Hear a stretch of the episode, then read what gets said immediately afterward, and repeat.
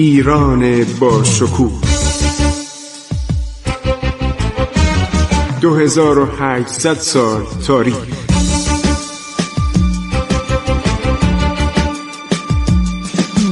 عبور از تاریخ.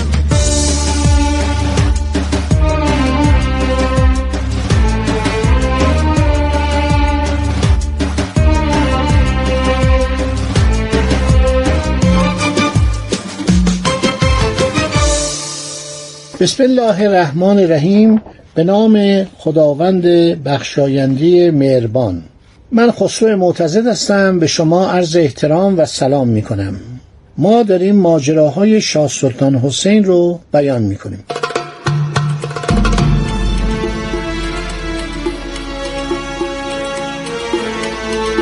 شاه سلطان حسین مانند پدرش که هفت سال در حرمسرا و کاخهای سلطنتی گذران و کمتر بیرون می آمد و اغلب دچار بیماری های مختلف بود علاقه به مسائل سیاسی و نظامی نشان نمی‌داد. خیلی دربارش کتاب نوشتن. از جمله همان کشیش کروسینسکی عرض شود همینطور کلارک همینطور گلانس و دیگرانی که در اصفهان بودند. نمایندگان کمپانی هند شرقی انگلیس هند شرقی هلند هند شرقی فرانسه مرتب گزارش می‌دادند.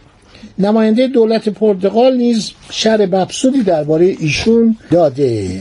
عرض شود که یک شخصی است به نام فیدالکو. این سفیر و عرض شود که ژنرال پرتغالی بوده اومده به ایران. اومده به اصفهان که لشکرکشی مشترک نیروهای نظامی ایران سوار بر ناوگان توپدار بادبانی پرتغالی رو به مسقط و عمان به عرض شاه برسونه. پیشنهاد کرده بود که شما عرض شود که ارتش رو بفرستید ارتش پیاده نظام.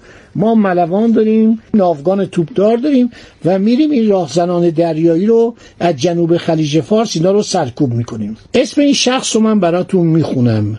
گرگوریو پریرا فیدالکو این در اسناد پرتغالی بود. ایشون از سوی نایب سردنه پرتغال به ایران اعزام شد تا با دولت ایران یک قرارداد نظامی علیه اعراب خوارجی عمان ببندد. چرا؟ زیرا اونها با کشتی های خود به کشتی های تجاری پرتغال و همینطور کشتی های ایرانی که حجاج می بردن به مکه یا کشتی که به هندوستان کالا می بردن از هندوستان کالا می آوردن مال تجار ایرانی حمله می کردن.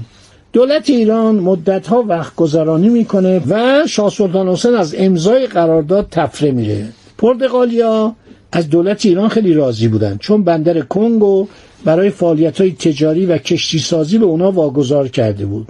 اینا می‌خواستن برگردن به موقعیت خودشون مثل تسلط بر بندر گامرون بندر عباس و جزیره هرمز. هی سعی می‌کردن با ایران قرارداد ببندن. فیدالکو به جایی نمی‌رسه. هر چی سعی می‌کنه که ارتش ایران به وسیله عرض شود که نیروهای دریایی پرتغال بره و لشکرکشی بکنه به عنوان موفق نمیشه. اسناد پرتغالی میگه اسکو فرناندس سزار دمنزیس نایب السلطنه پرتغال در هند که در شهر گوا بوده. ایشون سعی می‌کنه که با دولت ایران کنار بیاد و ایرانی ها رو وادار کنه. منزیس ژنرال فرانسیسکو پریرا دا سیلوا رو به بندر کنگ میفرسته. وی ضمن خرید تعداد زیادی اسب از ایران موفق میشه امتیازاتی از دولت صفویه دریافت کنه. منابع پرتغالی و مکاتبات عرض شود به دست آمده حکایت از دیدار ژنرال دا سیلوا در بندر کنگ با شاه ایران می کند حالا نمی‌دونم شاه سلطان حسین واقعا به بندر کنگ رفته در سال 1715 و دیدار کرده با ژنرال پرتغالی یا نه. یک کشیش پرتغالی به نام فری آنتونیو دوزیرو واسطه مذاکرات بوده. او در فرانسه توافق لازم و با دولت ایران به دست آورد. بالاخره دولت ایران سپاهیان خودشو میفرسته. طی دو جنگ در ماه اوت و اوایل ماه سپتامبر سال 1719 عرب خوارجی رو عرض شود که شکست میده. در سال 1718 دولت ایران سفیری به گوا مستعمره پرتغال در هند اعزام داشت و این نامه ها رو ما همه رو داریم. و در لیسبون نامه های نگهداری میشه که حکایت از آن می کند که ارتش ایران آمادگی داشته. آمادگی داشته که بسیاری بالاتر از محمود قلجایی را سر جاش بنشونه. منتها فرماندهان خوبی نداشته. برای هم می‌زدن نمامی می‌کردن. یک ارتش بود ایران سپه سالار لطفعلی خان داغستانی رو معزول می‌کنن. این به دستور این شاه سلطان حسین واقعا خرافه پرست. دهنبین نادان فتلی خان داغستانی رو کور می‌کنن. لطفعلی خان فرمانده کل ارتشم زندانیش می‌کنن و بعدم نمیاد دیگه. میگه من حاضر نیستم با شما کار کنم.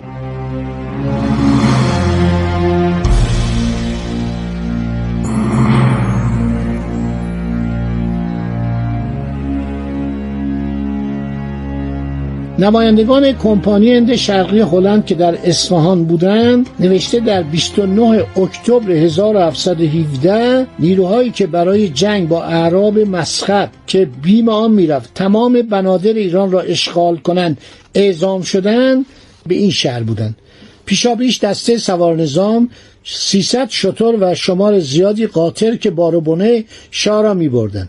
دوم صفی قلی خان دیوانبیگی سابق و سپه سالار جدید. دیوانبیگی سابق یعنی وزیر دادگستری. ایشونو کرده بودن سپه سالار جدید با کلاه رسمی زیبای مزین به پرها و انواع سنگهای قیمتی تیر و کمان زرنشان سوار بر اسب دهنه زردوزی شده. پیشاپیشی یکصد تن سوار مسلح که سراسر پیکر اسبان زرپوش بود. سوم نزدیک 150 شطور با زنبورک های طلا و نقره نشان که سرتاپای آنها را با پارچه زیبا پوشانده بودند و روی هر شطور یک زنبورکچی نشسته بود. چهارم گروهی بیش از دویستن پیاده نظام مسلح به روش رومیان یعنی به روش عثمانی ها به دنبال آنها اما در بینظمی کامل. پنجم صفی قلی خان بیگلربیگی هرات سراپا مسلح با یک کلاه رسمی دولتی زیبا و تیر و کمان سوار بر اسب. ششم میرزا احمد کلانتر اصفهان بر اسبی بسیار مجهز. هفتم شمار زیادی از نوکران که نام دنبال غلامان درباری بودند. یک دسته 160 نفر از مردان نیزدار پیاده سواره با پرچمهای عالی گروهی عظیم از تیراندازان سوار سراپا زرپوش با تجهیزات کامل دهم یک گروه 600 نفر از تفنگداران با تفنگ فیتیلهی و تسلیحات کامل که در بینظمی کامل را می‌رفتند. یازدهم توپچی باشی با سازنده اراده توپ که یک مرد فرانسوی تبار بود. یعنی کاپیتان فیلیپ کلوم که بیچاره کشته شد.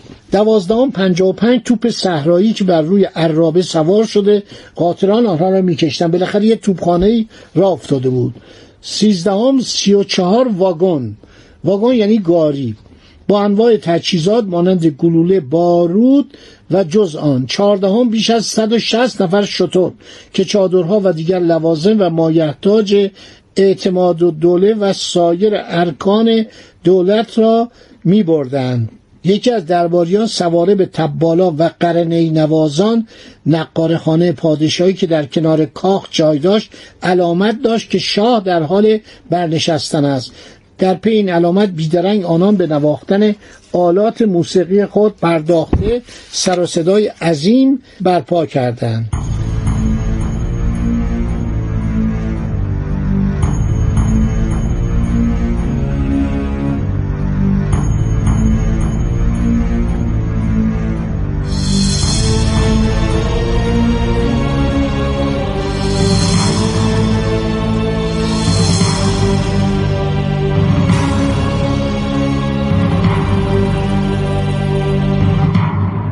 بعد 300 تا چماقدار بودن شمار زیادی اسبها بودند که با یدک حرکت می‌کردند. زین زردوزی جلهای زرین. 19 اسب یتک بودند با الماس و یاقوت و مرواریت و انواع جواهرات. بعد روی سر این اسبان پرهایی بود و در پیشانی آنها ورقای زر و پیکرشان یک بار زرپوش بود. زین و جل آنها طلایی و با انواع سنگ های گرانبها زینت شده بود. ایشیگاغاسی بوده نفر 18 هم با سربازاش 19 ابراهیم آقا رئیس خارجگان بوده 20 احمد آقا دومی رئیس خارجگان 21 اسماعیل آقا جبهدار باشی کلاه رسمی بر سر 22 دسته تفنگداران تفنگ ای مرکب از قبیل دیویس مرد سراپا زرپوش نگهبانان خاص شاه. 23 80 شاتر با جامعه های فاخر و چوب دستی. 24 شاه سلطان حسین نشسته بر اسب نر نژاده بسیار زیبا که نیمه زرین پیکرش سفید و پاهایش به رنگ قرمز زنگامیزی شده با دهنه زر زین الماس نشان جل گرانبهای ساخته شده از جیبای زرین رکابهای جواهر نشان کلاه رسمی پوشیده از الماس زرنشانی که در دو سوی آن دو پر بود بر سر داشت. بر فراز شانش ترکشی که به زیبایی قلاب دوزی شده بود. اینا داشتن می‌رفتن عروسی نه که برای جنگ که آدم اینطوری نمیره. با طلا و با مسائل. بعد 25 اعتماد و دوله بوده با سربازاش. اونم با کلاهای زرنشان. 26 بزرگان دولت به سکونه نامنظم با اسبان زرین دهنه عرض شود بسیار زیبا که جلهایشان قلاب دوزی بوده. 27 نوکران شاه که مندیل حضرت رو در پارچه زربفت هم می‌کرد. 28 غلامان قلیانداران شاه ارکان دولت با بینظمی حرکت می‌کردند. 29 دیگر غلامان قاطر سوار و خلقی کثیر که عرض شود که برای تماشا آمده بودن در به دکانها و خانهاشان را بسته بودند. این نکات مال سال 1717 است. بعد دولت ایران از مردم خواست بود مالیات زیاد بدن. در اصفهان هر ایرانی محکوم بود برای کسان خانه خود چهار تومان بدن. بانیانها که هندی بودند تجار هندی هر دو تومان بازرگانان مسلمان غیر ایرانی به عنوان یک گروه میبایستی دو هزار تومان بدهند. و این پولا که جمع کردن به مصرف ارتش نرسید. رستم میرزا که پنجاه هزار تن سپاهی برای لشکرکشی به مشهد گرد آورده بود برای پرداخت مواجبان ها پول نداشت.